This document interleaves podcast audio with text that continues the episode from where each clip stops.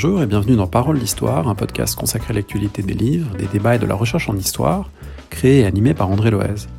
Nous parlons aujourd'hui du spartakisme en Allemagne à la fin de la Première Guerre mondiale, une émission dont vous retrouvez toutes les références sur le site paroledhistoire.fr. Vous retrouverez également l'épisode qu'on vient de diffuser, Hommage à Bertrand Tavernier et à son cinéma historique. Vous pouvez vous abonner à l'émission sur iTunes, Deezer, Spotify, etc. Nous retrouver également sur les réseaux sociaux, Twitter, Instagram, Facebook ou YouTube. Si l'émission vous plaît, un bouton PayPal vous permet de contribuer à ses frais d'hébergement Internet. Merci et très bonne écoute. Bonjour Nicolas Venstadt. Bonjour. Vous êtes maître de conférence à l'Université Paris chercheur à, l'Institut d'Histoire moderne et contemporaine, et vous venez de préfacer la réédition d'un livre de Gilbert Badia, Le Spartakisme, les dernières années de Rosa Luxembourg et Karl Liebknecht aux éditions Ossium. Alors c'est un livre qui est paru en 1967. Euh, dites-nous pourquoi il vous paraît intéressant de le lire aujourd'hui. En fait, c'est un livre qui a à plusieurs entrées ou à plusieurs niveaux. Évidemment, le premier intérêt, c'est le thème.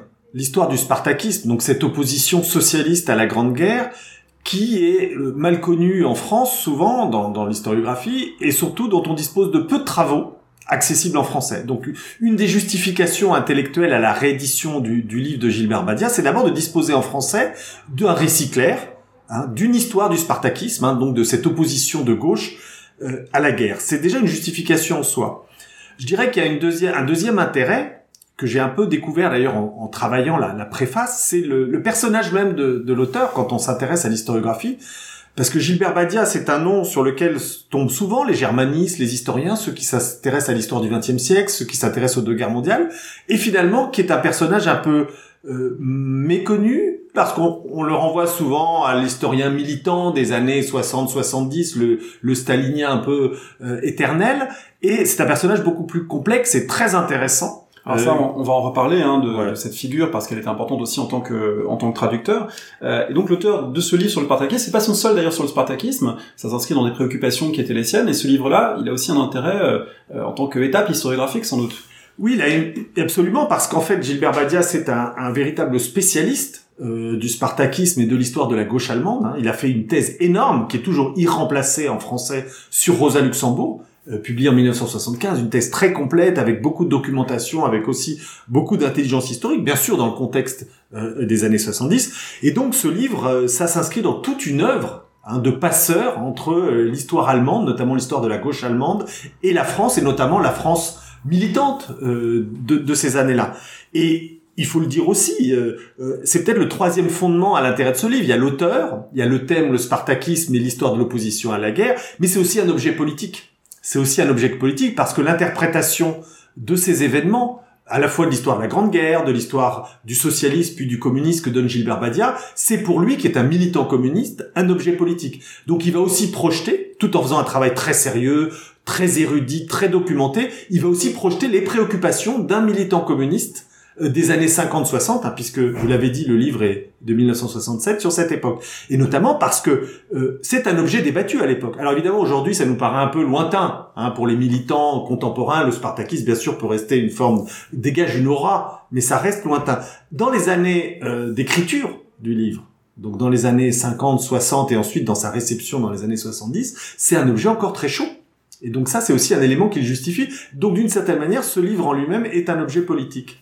Pour le comprendre, il faut sans doute euh, évoquer cette figure de Gilbert Badia que vous avez euh, brossé dans, dans, cette préface, euh, qui était euh, pas très bien connue. Il existe des, des, biographies, notamment sur le site Métron en ligne, mais qui étaient incomplètes, partielles.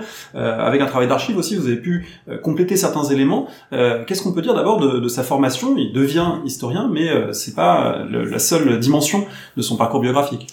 Alors, il, il, a beaucoup de beaucoup d'aspects. En fait, Gilbert Badia mériterait une thèse universitaire euh, avec la d'abord à la richesse documentaire qui l'entoure et avec l'intérêt intellectuel de, de, cette figure euh, du XXe siècle.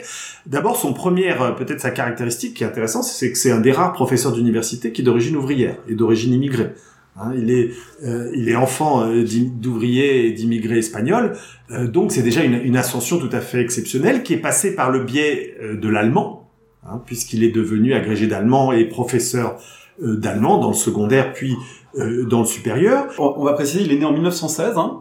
Donc une carrière de, de, germaniste, une carrière aussi d'historien, puisque dans cette, euh, disons, dans ce monde de la germanistique, il s'est évidemment plutôt spécialisé sur la civilisation, avec ensuite il y a des, des, rapports de force internes, mais c'est pas l'objet. En tous les cas, c'est à la fois un historien et un germaniste et quelqu'un issu d'un milieu donc extrêmement euh, modeste. Et enfin, caractéristique, c'est que dès euh, avant la Seconde Guerre mondiale, c'est un militant communiste. Il adhère au parti, notamment par le biais de sa femme, qui joue un rôle très important, qui est militante et qui est aussi très forte dans, dans leur relation. Et du coup, il a aussi cet aspect euh, d'homme de parti, de militant.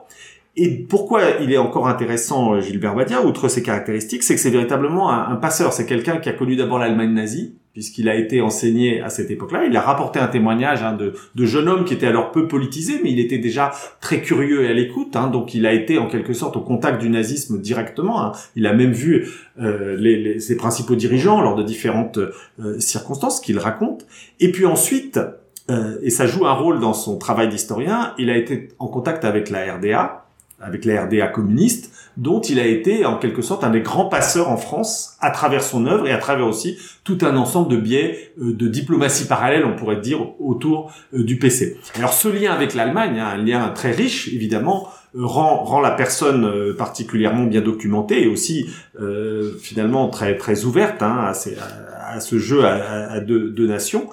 Et pour, pour tout vous dire, euh, c'est aussi quelque chose de très important, son, son parcours, parce qu'étant en quelque sorte persona grata à, euh, en Allemagne de l'Est, il avait accès à toute, toute la documentation qui était conservée dans les fonds d'archives de la RDA, et c'était évidemment très important sur l'histoire de la gauche allemande, parce qu'il avait accès non seulement aux archives euh, de Berlin, mais du coup, par Berlin, aux archives de Moscou. Donc sa documentation est aussi très liée à son engagement dans le siècle du jeune militant communiste avant la guerre euh, au spécialiste de la après la guerre, il y a entre les deux, il y a un passage euh, qui est très important aussi, c'est la résistance. Et là aussi, ses capacités euh, linguistiques vont lui servir et ça joue un rôle particulier dans son parcours. Oui, d'abord c'est un véritable résistant. Hein. C'est quelqu'un qui va jouer un rôle important. Il a des responsabilités dans la résistance communiste qui sont tout à fait significatives, et il va notamment agir dans ce qu'on appelle le travail allemand, c'est-à-dire d'essayer en quelque sorte de faire de la propagande et de, de la diversion à l'intérieur des troupes d'occupation. Donc ce sont évidemment c'est un, un, travail très dangereux puisqu'on est au contact direct euh, de l'ennemi. Évidemment, il faut quand même des gens qui soient capables de leur parler, pour certains en allemand. Donc du coup, là, Gilbert Badia avait des compétences tout à fait euh, importantes. Il a eu une grande responsabilité dans ce euh, travail allemand. Et ça a joué aussi un rôle, d'ailleurs, sans doute, parce que euh, il y a tout un pan de son œuvre qui est tout à fait passionnant et qui est d'ailleurs pas oublié puisque c'est encore utilisé.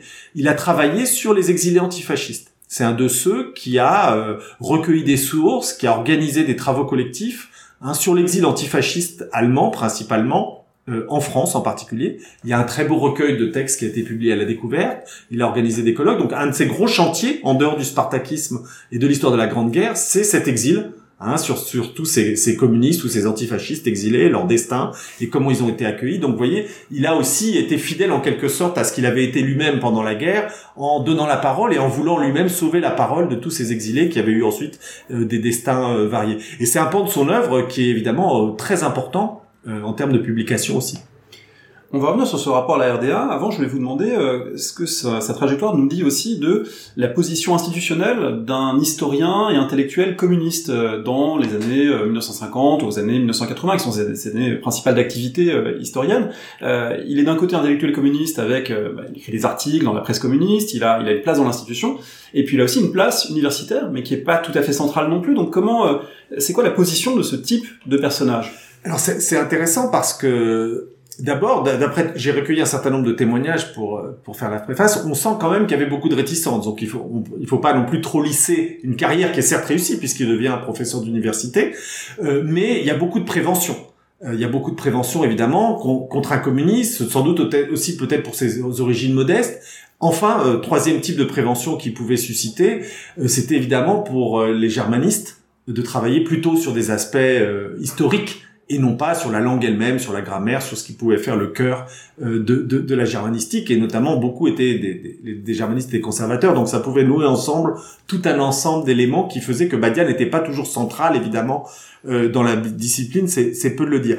Euh, ceci dit, il a bénéficié quand même de, de cet après 68 puisqu'il a euh, fait sa carrière universitaire à l'université de Vincennes, futur Saint-Denis, Paris 8, et donc du coup qui était quand même un lieu de brassage et d'ouverture, et ça sans aucun doute euh, facilité, hein, il faisait partie de, de, ces figures communistes de Vincennes, et donc du coup c'est aussi un monde particulier, hein, ces, ces, années 60-70, où il a pu bénéficier de cette, comment dirais-je, de cette ambiance intellectuelle particulière de, de Vincennes. Enfin, il y a aussi un élément, et peut-être que vous l'avez lu dans son écriture ou, senti, euh, on sent qu'il y a quand même une certaine ouverture d'esprit. C'est-à-dire que la manière dont il discute, y compris ses adversaires politiques, hein, on sent bien qu'évidemment il, peut avoir peu de sympathie pour les trotskistes ou euh, pour d'autres types, mais il a une manière de les discuter euh, qui donne quand même aux adversaires intellectuels ou à ceux qui n'ont pas la même thèse une consistance. Et donc c'est un, personnage qui avait acquis un certain respect parmi des gens qui ne partageaient pas euh, ses opinions. Il est sollicité par exemple par Pierre Nora pour éditer euh, un autre volume sur le spartakisme, cette fois euh, à travers des textes uniquement, hein, dans la collection archive. Et on sait bien que Pierre Nora, à l'époque, était très loin hein, d'être un sympathisant communiste. Hein, aujourd'hui aussi, d'ailleurs. Voilà, aujourd'hui aussi, hein, c'est encore plus manifeste. Mais déjà, à l'époque, il était plutôt d'une gauche anticommuniste. Donc, il fait quand même appel à Badia, ce qui était lui reconnaître, malgré tout, ses compétences sur le spartakisme. Et finalement, tout au long de sa carrière, on voit que Badia va être sollicité pour ses compétences propres, pour cette aussi euh, cette ouverture d'esprit. Il, il, publie dans les annales d'ailleurs. Il publie dans les annales dans les années 60. Donc si on prend un certain nombre d'étapes, hein, donc archives Gallimard, les annales et un de, de ses derniers textes, c'est à la sollicitation d'Étienne François, il va quand même faire dans les lieux de mémoire allemands, donc une publication très importante, très institutionnelle, il va faire l'article euh, sur euh, euh, Rosa Luxembourg. Hein, donc du coup, euh, vous le voyez, il a quand même réussi euh, au-delà de ses engagements qui toujours été très nets, hein, c'est quelqu'un qui évidemment, euh, euh, mais il y avait sans doute cette, à la fois cette vraie compétence documentaire et intellectuelle, et aussi une, capacité de discussion qui a été reconnue par ses interlocuteurs, même en dehors de, de son champ ou de la galaxie communiste ou même de gauche. Alors vous avez parlé d'engagement net, une des questions évidemment qu'on se pose quand on pense à un intellectuel porte-parole en quelque sorte en France de la RDA d'une histoire est-allemande, c'est la proximité avec le régime, voire la compromission avec le régime. Alors c'est une question que vous vous êtes posée pour écrire cette préface. Qu'est-ce qu'on peut dire du coup des rapports éventuels de Badia avec les organes de sécurité est-allemands, avec également euh, voilà l'histoire officielle telle qu'elle pouvait s'écrire en Allemagne de l'Est? Alors c'est une, une bonne question. D'une certaine manière, il a même été quasiment un passeur officiel de la RDA, puisqu'il a publié un petit livre édité par la RDA, en partie financé par la RDA, sur la RDA, et qui la présente évidemment de manière euh, plutôt favorable, même si c'est toujours avec une certaine intelligence. C'est ça qui est assez frappant, c'est que même quand c'est une œuvre qui a une dimension de propagande euh, évidente, euh, il y a une manière de discuter qui est cette, cette patte de Badia, qui est d'abord d'y mettre une certaine intelligence analytique, et euh, d'autre part d'essayer quand même d'intégrer hein, une forme quand même de contradiction, même si elle est extrêmement légère évidemment euh, et, difficile à cerner dans, dans ce cas-là. Alors, euh, il a d'ailleurs été reconnu, décoré par le régime, donc il n'y a aucune ambiguïté sur sa reconnaissance euh, avec le régime. Alors, pour autant, j'ai pas trouvé qu'il ait eu de rapport avec les services de sécurité. J'ai euh, eu accès à son dossier de la Stasi qui est très mince. On n'a rien quasiment, on a juste deux fiches euh, qui euh, ces deux fiches disent euh, qu'il était surveillé par la Stasi à un certain moment pour ses contacts avec des intellectuels critiques et dissidents dans, dans les années 60-70. mais ça ne nous dit pas du tout qu'il ait eu des contacts. Et un des témoignages que j'ai recueillis dit qu'au contraire, lui racontait avoir refusé de travailler pour la sécurité d'État. ce qui n'est pas étonnant parce que toute fidèle à la RDA comme il était, ayant beaucoup fait pour elle aussi, parce que non seulement euh, il a écrit sur la RDA, mais il a organisé énormément d'échanges. Il faisait partie, il a été un des fondateurs même hein, de la société d'amitié avec la RDA, les échanges franco-allemands hein, qui sont ensuite devenus France-RDA. Donc c'est quelqu'un qui était vraiment crucial, hein, qui était au cœur, au centre des relations euh, politiques entre euh, les, les, les, militants français et les, les gens qui étaient intéressés par la RDA, qui était un vrai militantisme en plus tant que la RDA n'était pas reconnue euh, par la France. Donc vous voyez, il avait vraiment joué un rôle pivot euh, à la fois comme militant et à la fois comme intellectuel. C'est quelle date la reconnaissance? 73, en 1973. Et donc du coup, vous voyez, jusque-là, il a euh, fait venir des intellectuels des deux côtés, il est décoré. On le voit d'ailleurs cité, j'ai dépouillé la presse de RDA pour voir quelle était sa place. On le voit parfois interrogé sur la situation internationale et même publié en une Hein, de, du quotidien du parti Neues Deutschland.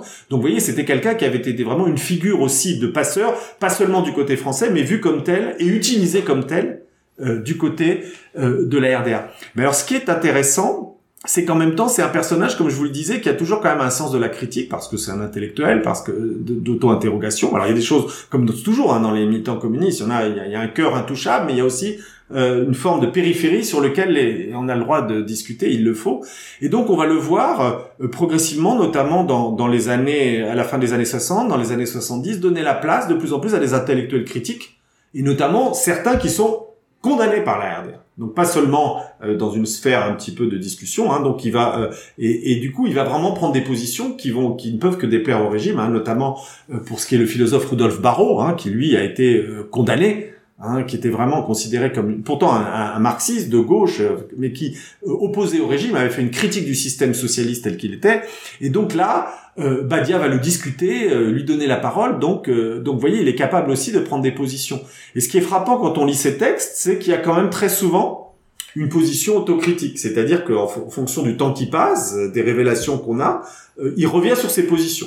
Il y a notamment un texte très passionnant euh, qui est publié après la réunification dans, dans, les cahiers d'histoire de, de l'Institut de recherche marxiste, où il revient sur son rapport à la RDA et il montre tout ce qu'il a loupé. Hein, donc vous voyez, encore une fois, il a déjà été critique dans les années 70 et encore après la réunification, il revient et c'est assez touchant parce qu'il montre les moments où il a été critique, mais vous allez me dire, ça n'empêche pas. Il dit que, par exemple, il a laissé certains de ses amis dont il savait qu'ils étaient de, des militants tout à fait droits et fidèles, loyaux, il a laissé condamner sans rien dire. Hein, donc il le dit lui-même. Ça n'empêche pas qu'il l'a fait. Hein, donc donc c'est pas pour euh, ça, il, se dédouane pas vraiment lui-même en disant qu'il euh, qu'il aurait pu faire autre chose. Mais vous voyez, il a quand même un souci de réflexivité qui n'est pas le cas de tous et qui est du coup très intéressant et euh, qui n'empêche pas qu'il ait été sans doute fidèle à la RDA D'ailleurs, il y a une de ses, euh, une de ses proches, euh, François Joly, qui me disait sans doute, Badia, dans le fond, il était pas, il est resté fidèle à l'RDA, mais il trouvait que ses stratégies étaient mauvaises. C'était pas le régime dans le fond qui critiquait, c'était la manière dont le régime se comportait, y compris pour lui-même, qu'en quelque sorte, en ayant cette attitude évidemment extrêmement rigide, extrêmement dure, notamment vis-à-vis d'intellectuels, ce qu'il déplorait, c'était que le régime finalement s'abîmait lui-même, hein, plus que le régime en tant que tel cette capacité dont on comprend bien qu'elle est partielle à prendre un peu de distance, à apporter parfois un regard critique, on la sent en lisant le livre. Moi, je l'ai lu avec beaucoup d'intérêt et euh, on ne sentant pas dans le livre une œuvre de propagande, une œuvre purement éloge des Spartakistes, les héros fondateurs de la future euh, Allemagne de l'Est, euh, mais aussi un, un, travail qui, comme c'était le cas de beaucoup de l'historiographie marxiste à l'époque, qui dialogue avec euh, qu'est-ce qu'une révolution possible, qu'est-ce qu'un bon choix tactique, à quel moment la révolution est mûre ou pas, les Spartakistes ont-ils bien agi, est-ce qu'ils étaient assez organisés, est-ce que leur parti finalement n'aurait pas gagné à être plus léniniste sur le modèle d'organisation? Et on sent que ce sont des questions qui l'intéressent au présent également, au moment où il écrit ce livre. Oui, bien sûr, vous avez tout à fait raison. C'est pour ça que c'est un livre passionnant qui a plusieurs échelles, c'est que c'est aussi un livre des années 60. Donc, inutile de rappeler longuement le bouillonnement intellectuel des années euh, étudiants, des années gauchistes, on les appellera comme on voulait, des années 68, des années mai 68. Bref, c'est un livre qui arrive en plein. Hein, on est, il est publié en 67, euh, l'archive est publiée quasiment au même moment. Donc du coup, hein, c'est un moment donné où euh, partout dans le monde, hein, c'est vraiment les années 68, on se saisit de ces militants, de ces révolutionnaires du passé pour réfléchir au plaisant. Donc Badia, quand il écrit, évidemment, il a en tête, il est historien, il est germaniste, mais il est aussi militant il est aussi militant dans un moment où le PC a des concurrences, des concurrences très fortes, euh, qui sont celles des gauchistes, qui s'approprient tout un ensemble de, de, de, positions et de textes du, de, de, des Spartakistes ou de Rosa Luxembourg. Donc il faut imaginer ce contexte extrêmement effervescent autour, autour de ces textes. Il y a des éditions de textes, il y a des débats en France, en Allemagne. Euh, c'est une icône, Rosa Luxembourg. Donc du coup, quand il écrit, effectivement, il écrit pas uniquement en historien, il écrit pas uniquement en amoureux de l'Allemagne et de, et de ses intellectuels, il écrit pas simplement pour parler des Spartakistes, mais il écrit aussi effectivement par rapport au contexte, comme toujours. Mais là, c'est particulièrement marqué vu le sujet. Et notamment, il y a, il y a parmi les débats qui sont euh, finalement permanents, mais particulièrement amples, et là où on sent que sa position quand même, elle est très marquée politiquement à mon sens, c'est la question du rôle du parti dans la révolution. Hein. Là, c'est très net parce qu'évidemment, euh, dans tous les courants gauchistes euh, de, des années 60, il y a énormément d'autres positions que celle d'un parti qui serait l'avant-garde de la classe ouvrière ou qui serait centrale dans le processus révolutionnaire. Il y a les positions qui vont mettre en valeur les conseils, donc une forme de démocratie de base, une démocratie euh, par euh, par la base. Il y a ceux qui vont faire ce qu'on appelle la spontanéité des masses, hein. c'est-à-dire que les masses elles-mêmes sont porteuses de la révolution et que le parti n'est finalement qu'un guide ou qu'une orientation. Alors auquel on donnera une place différente selon sa position politique. Mais il y a plein d'autres orientations pour faire la révolution. Hein, celle des masses, celle des conseils. Et donc dans ce dans ce débat-là, on voit bien que Badia, il y a l'idée que finalement ce qui a quand même manqué aux spartakistes et ce qui a manqué à la révolution allemande de 1918, c'est un parti qui les guide effectivement hein, sur le mode de ce que sera ou voudra être le Parti communiste plus tard. Donc il faut quand même lire en filigrane son livre euh, avec ce débat du rôle du parti qui est en plus en quelque sorte remis en cause dans les années 60 évidemment et qu'il sera encore après livre avec mai 68 avec Prague mais qu'il a déjà été aussi évidemment avec son rôle pour les pays de l'Est hein. je veux dire il y a déjà eu 56 avant 68 bref dans ce débat là vous voyez c'est un débat à deux temps. C'est d'abord le débat conceptuel théorique sur quelle est la place du parti dans la révolution et qui est et, on le voit très très bien dans toute la littérature communiste orthodoxe allemande hein, euh, il raconte toujours l'histoire allemande hein, et notamment l'histoire de la révolution en disant il a manqué Hein, une élite éclairée, et cette élite éclairée, quelles que soient les formulations, c'est un parti, un parti sur un mode bolchevisé euh, qui a manqué. ça, dans la littérature de RDA, c'est très frappant. Donc ça, c'est le premier arrière-plan. Et le deuxième arrière-plan, c'est le rôle du parti au moment où Badia écrit, au moment où il parle, avec toutes les contestations qui arrivent de partout, contestations internes, je dirais, à l'Occident, mais aussi évidemment hein, mise en cause de plus en plus forte, surtout après Prague encore chez les intellectuels, euh, du fonctionnement des partis, puisque c'est eux qui gouvernent le bloc de l'Est. Avec également les modèles cubains, les modèles chinois, qui viennent encore compliquer et proposer des alternatives, et du coup, tout ça fait partie de l'ambiance intellectuelle. Alors, sans doute que pour comprendre aussi l'intérêt de ce livre euh, au moment où il est écrit, il faut revenir sur quelque chose qui n'est plus tellement une question brûlante aujourd'hui pour les historiens notamment de 14-18, mais qu'il a été à la fois côté 14-18 et côté histoire de la gauche et la gauche communiste, c'était ce qu'on appelait la trahison de la social-démocratie, c'est-à-dire que le spartakisme, il faut le rappeler, il naît de ce moment rétrospectivement étonnant de 1914, ou en tout cas qui a été euh, véritablement un choc pour beaucoup de gens en 1914, c'est que les sociodémocrates allemands comme les socialistes français dans leur immense majorité, en tout cas leurs dirigeants, se rallient à l'Union sacrée, se rallient à la guerre, et le spartakisme naît comme un refus de cette position. Donc là, il faut sans doute euh, dire aussi que c'était une question qui continuait de travailler l'historiographie, hein, comment on explique la trahison de la social-démocratie, et pourquoi est-ce que euh, a émergé un courant ensuite qui a contesté et qui a remis en cause cette trahison. C'est absolument en fait fondamental cette histoire, c'est-à-dire le 4 août 14, date symbolique euh, du vote des crédits de guerre euh, pour l'Allemagne, en fait, c'est fondateur non seulement effectivement de débats historiographiques sur lesquels je vais revenir, mais aussi de l'histoire allemande, parce que euh, cette idée que la gauche du parti socialiste, la social-démocratie, puis les communistes vont porter, ça c'est quelque chose qui est fondateur même jusqu'à, je dirais, jusqu'aux années 90, c'est que les socialistes sont des traîtres. Et ce sont des doubles traîtres en Allemagne. Ce sont les traîtres de 14 qui ont trahi la classe ouvrière, mais ce sont les traîtres de 18 Hein, c'est-à-dire de ceux qui, au moment de la Révolution, hein, ont freiné le cours des choses, et les traîtres, évidemment, de 19, en faisant assassiner euh, les leaders euh, spartakistes. Et donc, du coup, ce terme de trahison, faire rate en allemand, on va le trouver dans toute la littérature communiste, dans toute la littérature de gauche. C'est un moment absolument fondateur. Il est fondateur sur le moment même, puisque un certain nombre des socialistes de gauche, dont les futurs spartakistes, c'est-à-dire euh, Rosa Luxembourg, Karl Liebknecht, Franz Mehring, Clara Zetkin et d'autres encore, vont dire non, en quelque sorte. À un moment dit, ce n'est pas le rôle euh, d'un parti révolutionnaire que d'accepter une guerre impérialiste. Donc je vais revenir sur cette sur ce moment-là, mais euh, cet, cet aspect-là, ce, ce nom, il va rester, il va être intégré dans l'histoire ensuite du parti du KPD, hein, et il va jouer un rôle fondamental. Voilà, et, et évidemment, il va jouer un rôle fondamental aussi dans la division des gauches face à Hitler, parce que face à cette double trahison, évidemment, comment recoller les morceaux, même devant le danger fasciste il y avait un tel passif hein, entre socialistes et communistes, hein, la double trahison de 14 et de 18-19, c'est quelque chose qui va durer. Et d'ailleurs, même encore dans l'histoire du bloc de l'Est, dans les différentes manigances euh, des opérations des partis communistes vis-à-vis des socialistes, notamment les absorptions euh, des années 46-48, euh, il va encore y, être question de dire qui sont ces gens-là Ben, ce sont les traîtres. Hein, ça reste les traîtres de 14 et de, de 18-19. Donc cette affaire de la division de la gauche. En réalité, c'est pas une division. L'essentiel, vous l'avez dit, de la gauche se rallie à l'Union sacrée et un petit groupe de résistants Hein, entre guillemets, mais qui résiste de fait au courant dominant, euh, va dire non à la guerre. Un petit groupe qui euh, reçoit ensuite le relais, évidemment, des bolcheviks et donc de la force euh, dominante du communisme mondial. Donc le paradoxe, il est là, évidemment. Hein, c'est que ce qui était un petit groupe qui aurait pu être définitivement, en quelque sorte, oublié si simplement la révolution allemande avait été écrasée, prend aussi une ampleur du fait du bolchevisme qui réussit à, créer l'URSS. Oui, mais c'est pas l'André Loès des mutineries que je vais non plus euh, apprendre que ce qui fait aussi l'écho des Spartakistes, c'est que la guerre commence euh, partout à partir de 16, plus encore de 17, hein, de susciter évidemment un rejet massif. Les soldats au premier chef, mais aussi les civils, qui en Allemagne euh, souffrent encore particulièrement plus qu'ailleurs dans les démocraties euh, en France en tous les cas, et, ou alors euh, en, Angleterre, euh, qui souffrent encore plus de la fin des conditions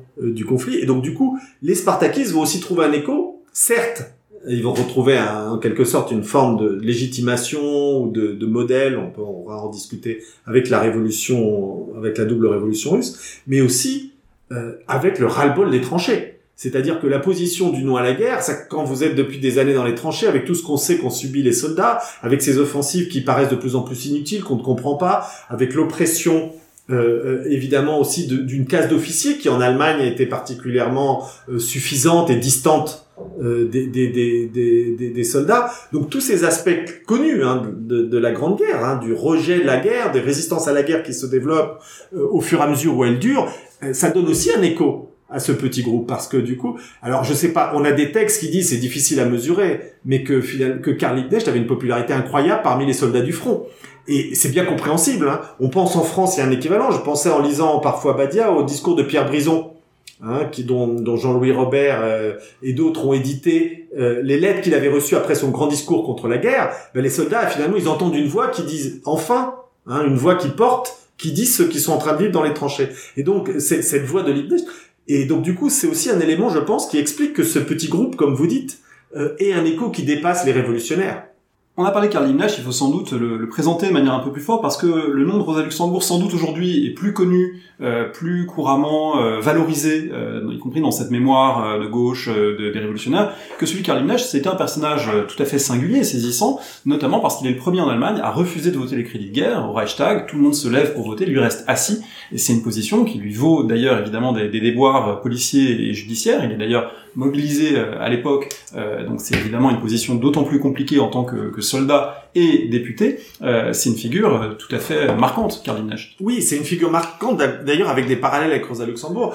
Je dirais, sans être trop long, d'abord il partage avec elle la double caractéristique d'être un intellectuel et un militant. C'est-à-dire que c'est pas simplement des théoriciens qui font, c'est aussi des gens qui sont sur le terrain. Et à l'intérieur de la social-démocratie, Karl Liebknecht est un de ceux qui disent il faut aller dans les casernes, il faut militer, il faut aller sur le terrain, qui ont une véritable lutte antimilitariste et anti-impérialiste de terrain.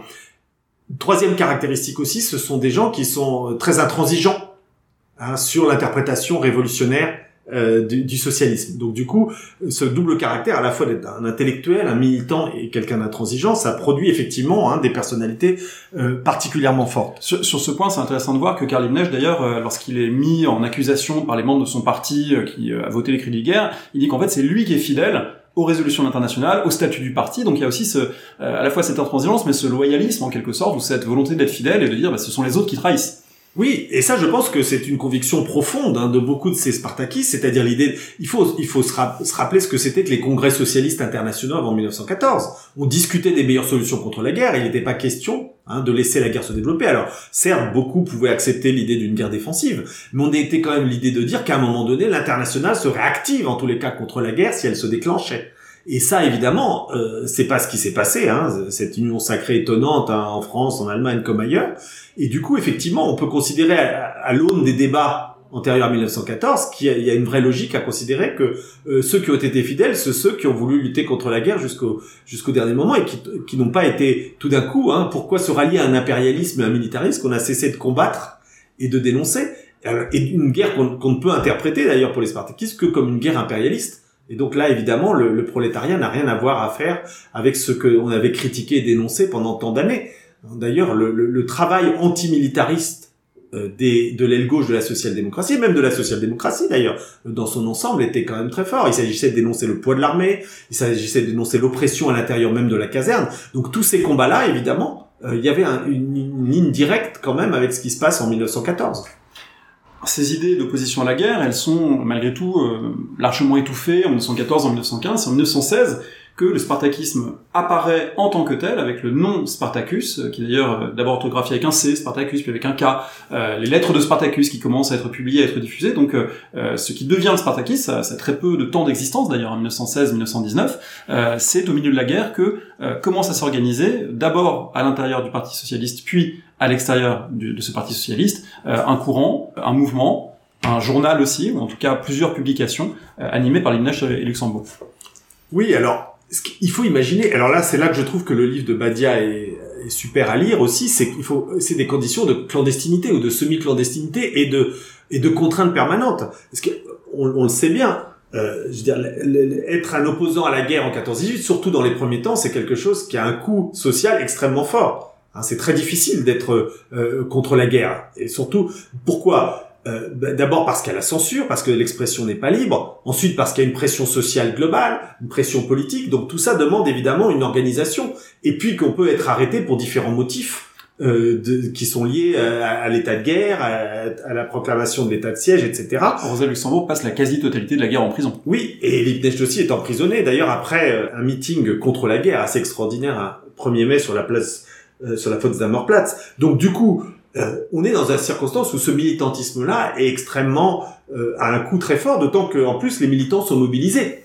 Donc du coup, on est de, très difficile, c'est très difficile à structurer comme, militantisme. On le voit, hein, on a des conditions de, de, clandestinité, on a des conditions. Il faut trouver des alliés, il faut trouver des appuis dans les différentes villes d'Allemagne.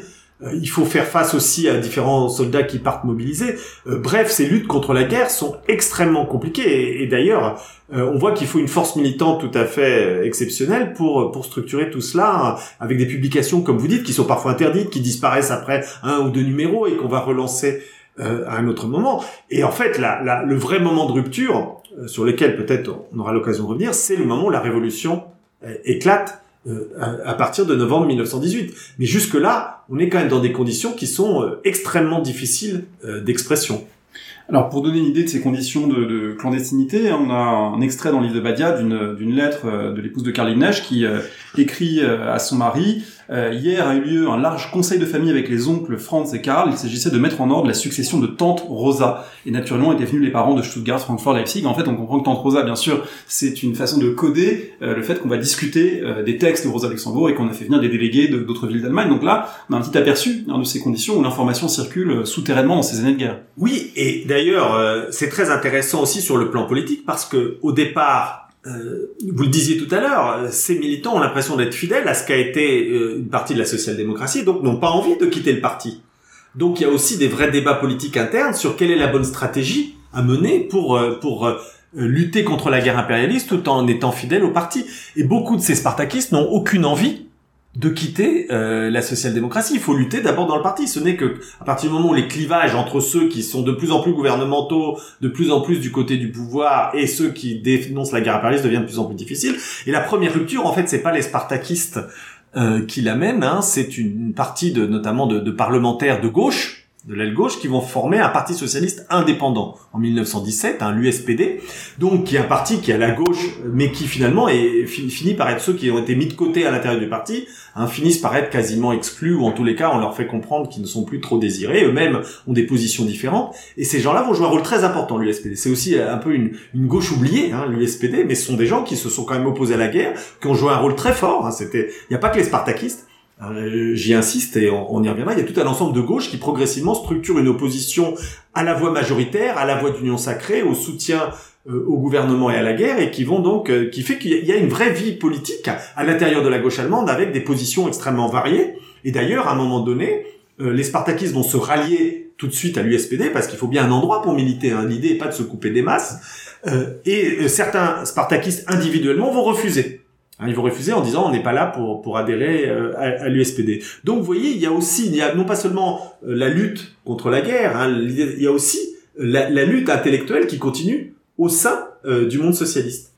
Alors vous l'avez dit, 1918, le moment de la révolution de, novembre 1918 est, clé et précède euh, ce qui sera le, moment à la fois de, l'insurrection et la défaite spartakiste en, en, janvier 1919. Ce moment 1918, euh, évidemment, du côté de la droite de l'extrême droite allemande, il a été interprété comme le coup de poignard dans le dos de la révolution allemande. Quand on lit Gilbert Badia et quand on voit la réaction des spartakistes, on comprend qu'en fait, ils n'avaient pas vraiment ni préparé ni dirigé les choses. Ils vont essayer, évidemment, d'augmenter le mouvement et de l'orienter, cette révolution, dans un sens plus démocratique, plus radical et plus anti-guerre et, et de renversement de, de, de l'État existant, mais c'est pas quelque chose qui est d'aucune façon téléguidé. Oui, en réalité, et, il faut il faut il faut le souligner parce que dans l'histoire c'est un des apports aussi de l'historiographie récente et des travaux récents pour faire la préface j'ai lu j'ai essayé de faire le tour de la bibliographie allemande récente pas de tout évidemment mais des choses les plus importantes pour euh, mettre un peu à jour ce que disait Gilbert Badia. Euh, ce qu'on se rend compte c'est que les spartakistes j'insiste ne sont qu'un des acteurs parmi d'autres de la révolution. Hein, donc c'est pas une donc il n'y a pas de révolution spartakiste ni en 18 ni en 19 euh, ça, c'est important. Et, d'ailleurs, Badia essaye lui aussi de peser. Il cherche pas à faire de ses héros, vous l'avez dit tout à l'heure. Et c'est aussi son côté un peu quand même d'historien honnête, malgré ses engagements. Euh, il, il, cherche pas à leur donner plus non plus. Il, il essaye évidemment plutôt de porter l'interprétation haute de leur importance, mais sans exagérer.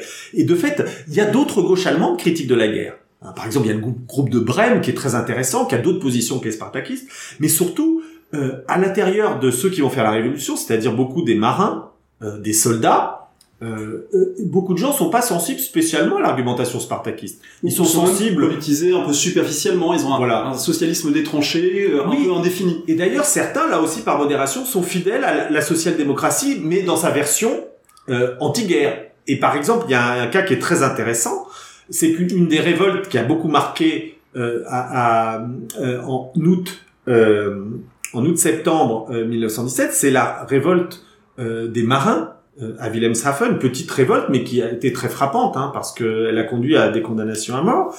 Euh, on a dit, ben voilà, ensuite l'interprétation, vous voyez, ça y est, c'était déjà la révolution allemande qui était en marche, voilà les spartakistes. Et quand on regarde l'influence qu'avaient subi les marins au moment de cette révolte, en fait, on trouve très peu d'influence des spartakistes. Et d'ailleurs, ceux qui font, vont, quand ils cherchent de l'aide, ces marins révoltés, quand ils cherchent à se politiser, ils vont pas voir les spartakistes, mais ils vont voir les socialistes indépendants.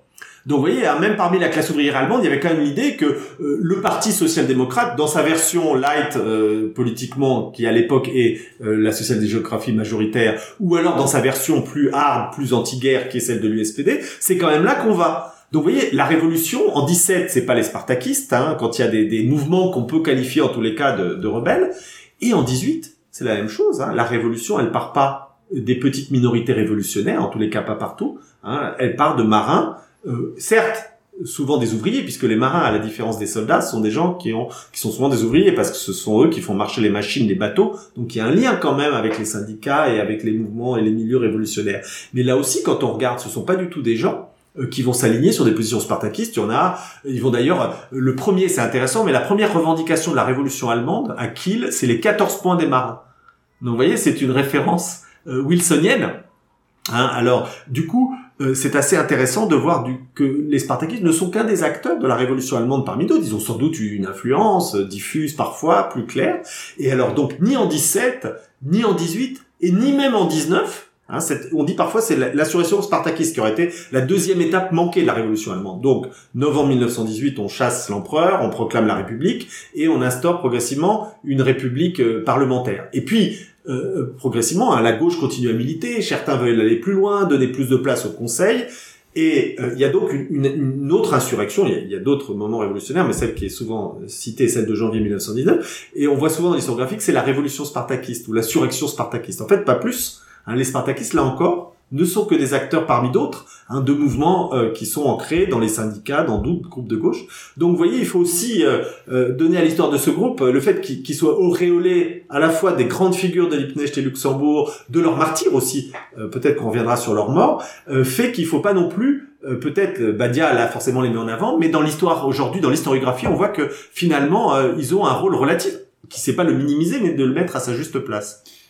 Parmi les éléments qui ont pu être revisités euh, par l'historiographie plus récente, on, pourrait euh, aussi évoquer euh, les ennemis des Spartakistes, ceux qui on attribue finalement leur fin tragique, la semaine sanglante, l'assassinat de Limnech Luxembourg et le fait que les socialistes majoritaires, voilà, ont, joué ce rôle de, de répression. Alors, il est à la fois avéré, mais il est peut-être plus complexe que ce qu'en disait Gilbert Badia, qui parfois a l'air un peu de, de montrer que tout est calculé, téléguidé, que les, socialistes majoritaires, bah, c'est vraiment cette instance répressive euh, face aux héros spartakistes, là aussi, les positions sont peut-être parfois plus, complexes. Oui, bien sûr. Euh, il y a quand même un récit du coup, forcément. Euh, il y a la légende noire du Spartakiste qui serait les dangereux révolutionnaires qui auraient mis en péril la révolution allemande et les acquis et les libertés qui ont été gagnées en 18, 19 et dans les dans les années qui suivent. Et puis du coup, il y a aussi la légende noire telle qu'elle a été bâtie euh, c'est cette légende effectivement d'une trahison permanente du socialisme qui n'aurait jamais été euh, finalement au service de la classe ouvrière tel qu'il le, prétendait et qui en réalité servait des intérêts impérialistes et euh, les carrières personnelles de ceux qui ont été les présidents, chanceliers et ministres. Voilà, Ebert, Noske. Voilà. Alors, ce qui est quand même donc donc effectivement tous ces gens-là n'avaient pas comme seul intérêt évidemment que d'arrêter la révolution. Ce qui est, il y a quand même des choses qui sont avérées. Premièrement, c'est que euh, la social-démocratie, dans son ensemble, a refusé malgré tout le modèle bolchevique et la révolution russe. Donc l'idée de, de passer à un stade révolutionnaire, quand même, était quelque chose, manifestement, que les, les social-démocrates, euh, les sociodémocrates majoritaires ont, ont, voulu, ont voulu arrêter hein, en 1918-1919. Et l'autre chose qui est quand même là, peut-être, le, le, point quand même, qui reste un point très tendu, hein, c'est que euh, il est clair quand même que, disons, les, les plus répressifs et ceux qui avaient les le pouvoir de commander euh, aux autorités militaires, qui aussi avaient quand même besoin de s'assurer une survie à travers les socialistes majoritaires, ont donné, euh, en tous les cas, ont laissé le, la possibilité aux militaires d'assassiner Karl Liebknecht et Rosa Luxembourg. Hein, que aujourd'hui, l'état de l'historiographie, je suis pas, j'ai pas tout repris, mais il y a beaucoup de choses qui sont sorties récemment, montrent que Noske a laissé faire l'assassinat et qu'il a sans doute donné son autorisation Hein, aux militaires qui ont donc là évidemment on passe quand même à un stade euh, supérieur et, et, même plus encore. Euh, il y a euh, les choses s'enveniment après après janvier. Il y a une grève générale qui tourne mal en mars 1919 avec encore là aussi des processus insurrectionnels de la gauche allemande. Alors cette fois sont plus les spartakistes parce que le, le, le parti communiste a été créé et s'est développé. Mais il y a en tous les cas une insurrection en mars. Et là aussi on a un ordre très clair de Noske hein, qui ordonne d'abattre tous les gens qui sont trouvés avec des armes dans les quartiers ouvriers, notamment de Berlin, donc forcément des gens plutôt de gauche, hein, notamment dans le quartier de Lichtenberg où l'insurrection va se prolonger. Hein, donc il y a ce qu'on appelle l'ordre tiré, hein, directement sans sommation, qui là aussi euh, crée un clivage quand même très fort hein, entre ceux qui portaient l'idéal révolutionnaire et ceux qui les ont euh, réprimés. Évidemment, hein, vous savez que Noske, donc qui était lui socialiste euh, majoritaire, a été appelé le chien sanglant pour ces raisons-là, qui sont des raisons qui sont historiographiquement avérées. Donc on ne peut pas non plus minimiser euh, ces deux actes, euh, à la fois celui de janvier et de mars 19, qui c'est le soutien des sociodémocrates quand même, en tous les cas de toute une partie d'entre eux, à une répression qui va bien au-delà de l'arrêt du processus révolutionnaire. Vous connaissez bien l'Allemagne contemporaine, même si c'est compliqué d'y aller en ce moment pour les raisons qu'on connaît. Qu'est-ce qui s'est passé en janvier 2019 pour euh, les 100 ans euh, de ce moment spartakiste, si on ne l'appelle pas donc insurrection spartakiste, mais en tout cas de ce moment de la révolution allemande où le spartakisme a été au premier plan et où les deux dirigeants du spartakisme, Rosa Luxembourg, Karl Liebknecht, ont été, rappelons-le, non pas morts en combattant, mais assassinés par des militaires dans, un, dans la vague de répression. Euh, est-ce que c'est un événement qui a été marquant du point de vue mémoriel? Oui, alors c'est des choses qui sont effectivement marquantes, mais je pense qu'il faut élargir un tout petit peu votre question euh, je l'aurais posé de la manière suivante, c'est qu'est-ce qui s'est passé plutôt en novembre 2018 Parce que l'enjeu, euh, c'est aujourd'hui la place de la révolution allemande. Vous avez raison, il y a bien sûr la, dimension proprement révolutionnaire de janvier 1919, euh, mais il y a aussi finalement la place de la révolution allemande. Alors ce qui est intéressant en ce moment, c'est qu'il est en train de se jouer un peu un basculement historiographique. Dans, dans l'historiographie allemande, et notamment à l'ouest, la République de Weimar était quelque chose qui était un peu compliqué comme objet doublement compliqué. D'abord parce que c'était une révolution, donc ça obligeait à se situer par rapport à l'idéal révolutionnaire, ce qui peut être toujours dangereux pour un régime quel qu'il soit, hein, de trop se pencher sur un héritage révolutionnaire, donc premier danger. Et deuxième euh, question brûlante, c'est qu'évidemment cette république, elle s'était, comme on le sait, terminée par la prise du pouvoir par les nazis, avec évidemment cette euh, catastrophe euh, inouïe. Et donc du coup, vous voyez que l'historiographie de la République de Weimar, y compris même l'appropriation politique de la République de Weimar, était doublement compliquée. Il fallait s'approprier une révolution avec toutes ses facettes et s'approprier une république qui finissait. Donc il y avait souvent une interprétation en disant un peu c'était finalement hein, une funeste république dont on était on savait pas trop quoi faire. Il y a même des c'est assez drôle, il y a même des, des sociodémocrates hein, dans les années 60 qui disent mais moi moi ça m'intéresse pas, nous on est là pour gouverner, on n'est pas là pour faire la révolution. Hein, donc ils refusaient l'héritage, hein, l'intérêt de, de 1918. Donc, euh, et alors du coup, aujourd'hui, on voit une, une réhabilitation, en quelque sorte, à la fois dans l'espace public et bon, j'ai un peu participé aux commémorations en Allemagne à ce moment-là, et j'étais frappé de voir de nombreux dirigeants se réapproprier la révolution allemande très différemment. Alors il y avait une double réappropriation. Euh, y a, la première réappropriation de, de cette révolution allemande euh, de 18, c'était de valoriser ses acquis. C'est-à-dire non plus regarder le côté en quelque sorte dramatique, c'est-à-dire la fin, mais de regarder plutôt le début et de voir le droit de vote aux femmes, euh, le, le, suffrage universel généralisé, euh, les progrès sociaux qui ont été mis en place. Et donc du coup, on avait finalement une lecture de, de Weimar et de la Révolution qui était notre héritage contemporain. Et donc on a vu des expositions fleurir qui mettaient plus du tout simplement, c'était plus la funeste République de Weimar qui aboutissait à 33 et au suite évidemment, c'était cette République qui finalement en quelque sorte était on pouvait en être fier, c'était un héritage évidemment qui avait été euh, compliqué. C'était les promesses démocratiques. Voilà, exactement. Hein, les promesses démocratiques et donc et la réalisation puisque de fait euh, ces promesses ont été des réalités pour tout un ensemble d'éléments et donc on voyait cet aspect. Le deuxième élément qui était très intéressant de réappropriation, c'était une forme de dépolitisation de l'idée de révolution.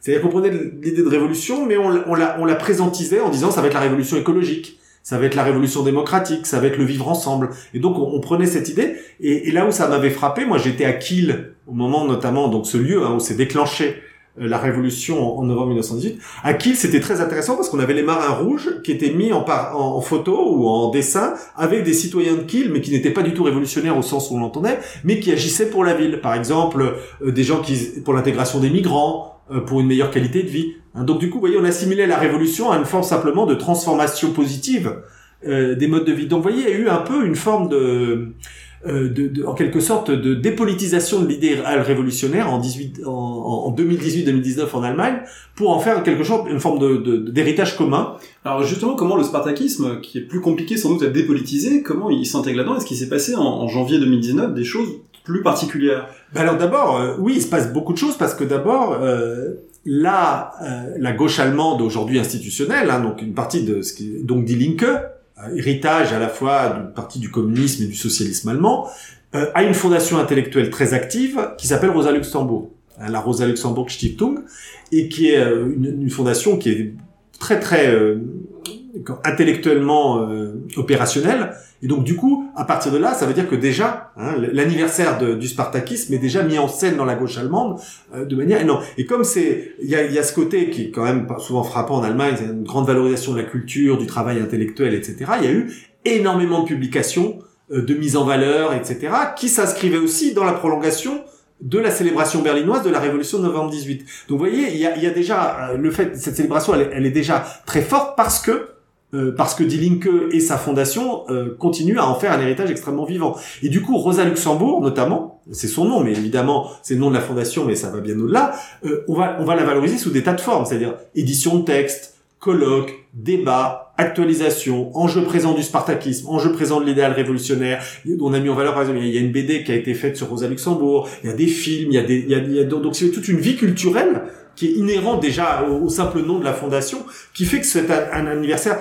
Et sans compter que dans, dans vous savez que le, la, la, la, il y a toujours à Berlin tous les ans, en janvier, pour l'anniversaire de l'assassinat de Rosa Luxembourg et Karl Liebknecht, une manifestation hein, de toute une partie de la gauche euh, qui va rendre un hommage euh, sur la tombe euh, de, des, des, rois assassinés, qui est devenue une tombe, un, un, un, ensemble socialiste beaucoup plus large, progressivement, notamment à l'époque de, de, la RDA. Donc il y a encore, vous voyez, des manifestations dans les différentes gauches autour de cette figure. Et, et je le rappelle, c'est lié aussi euh, à la dimension en quelque sorte euh, multiple de l'héritage de, de, Rosa Luxembourg et du Spartakisme. C'est-à-dire que, en fait, toutes les gauches peuvent le revendiquer. C'est ça qui est aussi fascinant et qui explique sa vivacité mémorielle en Allemagne. C'est que il y a le côté d'abord iconique, c'est-à-dire c'est un peu comme Che Guevara. On peut porter une, image de, de, Rosa Luxembourg à peu près euh, en défendant toutes les causes sympathiques de gauche positive, hein, que ça peut être le, le féminisme, même si c'était pas le combat central de Rosa Luxembourg. Donc, donc c'est une icône en quelque sorte un peu évidée Hein, qui peut servir euh, à tous les, les, engagements sympathiques, voire même pas les engagements du tout, simplement purement iconiques, esthétiques. On est un peu à la façon de Louise Michel en ce moment pour les 150 ans de la commune d'ailleurs. Il y a sans doute des éléments comparables, un peu, on peut y avoir un pop art en quelque sorte Rosa Luxembourg, mais qui n'est pas négligeable, hein, qui fait partie aussi de cet héritage. Il n'y a pas de raison de le sous-estimer non plus.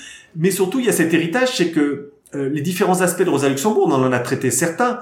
Rosa Luxembourg, finalement, elle, est tout. Elle est militante, elle est journaliste, elle est théoricienne, elle est sur le terrain, elle est intellectuelle, elle est femme aussi dans un monde évidemment qui est encore euh, extrêmement pétri de domination masculine, y compris dans le milieu militant.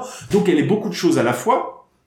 Elle euh, et du coup, ça peut donner ensuite des héritages. Elle est polonaise, allemande, euh, absolument, russe euh, de sa voilà. façon. Elle a été social-démocrate puis fondatrice du Parti communiste. Elle a été opposante à la guerre. Donc euh, voilà. Donc du coup, elle est récupérée. Elle peut être à la fois. Donc on a une Rosa Luxembourg orthodoxe en quelque sorte, puisqu'elle est fondatrice du Parti communiste. Après tout, on peut très bien. Elle est, elle est légitimement un héritage du Parti communiste allemand et donc euh, du, du mou- mouvement communiste international. Et vous savez que c'était une icône euh, compliquée, compliquée parce que elle a eu des positions qui n'étaient pas celles de Lénine et de la Russie euh, euh, révolutionnaire. Elle n'empêche pas qu'elle était quand même une icône, euh, voilà, communiste, un fondatrice du parti. Elle peut être évidemment une icône gauchiste aussi, avec tout, ce qu'elle a mis en avant sur la spontanéité des masses, sur euh, la euh, spontanéité révolutionnaire, et puis surtout, elle peut être une icône aussi de tous ces mouvements de gauche qui veulent une démocratie par le bas, très loin des pays de l'Est, très loin du communisme, du centralisme démocratique, qui sont ceux qui vont mettre en avant tout ce qui est démocratie par le bas à travers les conseils, puisque les spartakistes vont valoriser, hein, au moment de la révolution, les conseils contre le gouvernement justement social-démocrate. Vous savez, les conseils, c'est-à-dire ces réunions à la base, qui étaient des réunions euh, dans l'Allemagne de l'époque, des marins, des soldats, des habitants, hein, des, des, des, ouvriers, qui décidaient hein, une démocratie par le bas, et qui là peut donner, sur le plan de la gauche, énormément de variantes. Elle peut être aussi par son côté justement euh, spontanée ouverte, elle peut même aussi récupérée par les libertaires. Donc vous voyez, euh, quand on pense à l'anniversaire de Rosa, il faut pas simplement poser, penser euh, Rosa spartakiste communiste. Hein, elle peut être à la fois, ça va de l'icône dépolitisée euh, jusqu'à une, une Rosa purement luxembourgiste, libertaire, conseilliste, euh, trotskiste même. Hein, donc du coup, c'est ce qui fait sans doute la vivacité et la richesse de cet héritage, plus encore que celui de Liebknecht.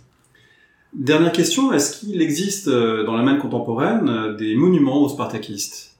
Alors, il en existe, euh, oui, il y a deux types de, il y a deux types de monuments. D'abord, il y a tout l'héritage de la RDA, puisque comme c'était des icônes compliquées pour Rosa Luxembourg, encore une fois, puisqu'elle n'était pas exactement dans la ligne de ce que ce qu'avait été Lénine, qui est la grande icône aussi du bloc de l'Est et de la RDA, mais vous avez de nombreux monuments encore qui sont l'héritage de la RDA. Donc, on peut voir dans certaines villes d'Allemagne, soit des plaques à Rosa Luxembourg, à Zetkin, à euh, Karl Liebknecht. Ceci dit, il faut rappeler que beaucoup aussi, ils ont aussi perdu avec la chute de la RDA, puisqu'ils ont parfois été associés dans les moments d'iconoclasme ou de débaptême, ils ont été associés au régime défunt. Et donc du coup, il y a beaucoup de, de- de- d'endroits qui ont été débaptisés. Alors même qu'évidemment, ils n'ont peu à voir avec l'histoire de la RDA, mais vous avez des rues Rosa Luxembourg qui ont disparu, des parcs Liebknecht qui ont disparu, il en reste quelques-uns. Il y a un exemple que j'aime beaucoup, c'est dans la ville de, de Lukao, dans le Brandebourg, qui a été le lieu où euh, a été emprisonné pendant la guerre de 14. Hein, donc c'était c'était un haut lieu de la RDA, hein, donc le, le héros fondateur du parti emprisonné, en plus c'était en RDA. Et donc du coup, il y avait un musée qui avait été qui avait reconstitué sa cellule. D'ailleurs, on, on peut encore la voir aujourd'hui, elle a changé de place. Et il y avait une grande statue sur la place du marché par un très grand sculpteur de RDA qui s'appelle Théo Balden. Et donc quand il y a eu le, la chute du mur, on n'a quand même pas euh, enlevé la statue parce qu'à la fois c'était un grand sculpteur, c'était un personnage de la ville, mais on l'a déplacé dans le chemin de ronde. Donc on peut la voir que quand on fait un petit effort. Donc vous voyez, il y a quand même eu une forme de démonétisation. Et puis il y a aussi à Berlin tout un ensemble aussi de monuments qui rappellent leur assassinat. Et là, à l'ouest, hein, puisque en fait il a eu lieu à l'ouest, dans ce qui a été Berlin-Ouest. Donc du coup, il y a aussi une mémoire hein, qui est liée, euh, qui est là, qui est pas liée au bloc de l'Est, mais qui est liée à l'histoire propre du spartakisme, à l'histoire berlinoise, à l'histoire de la gauche berlinoise, indépendamment hein, de- des régimes autoritaires euh, de l'Est. Merci beaucoup Nicolas Fenchat. On va mettre évidemment les, les références euh, des livres dont on a parlé, euh, notamment les livres de Gilbert Badia sur le site parolehistoire.fr. Si on devait se quitter en musique, qu'est-ce que vous nous conseilleriez?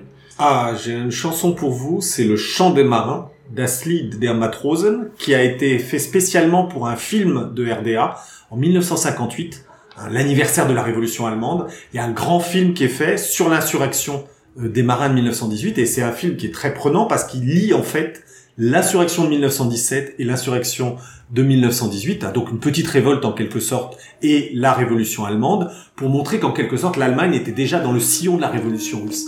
Et, et donc il y a une chanson qui a été faite spécialement hein, en hommage à ces marins, et donc euh, par un des grands chansonniers de RDA, donc je vous invite à l'écouter.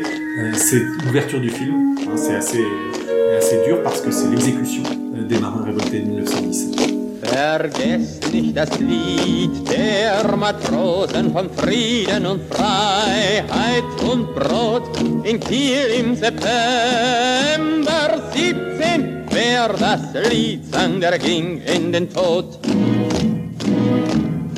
Denn die den Frieden wollten, die wurden ja Meutrer genannt. Matrosen sollten sterben durch Matrosenhand. Aber ein junger Heizer befleise, Reise, Reise, Reise, Reise, Brüder, seid bereit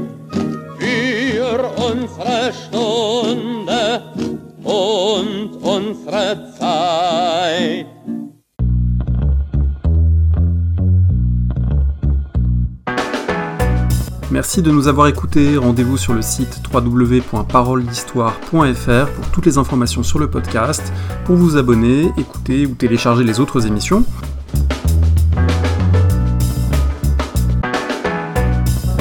La discussion se poursuit aussi en ligne, notamment sur Twitter. Vous pouvez poser des questions at paroledist et à bientôt pour un prochain épisode.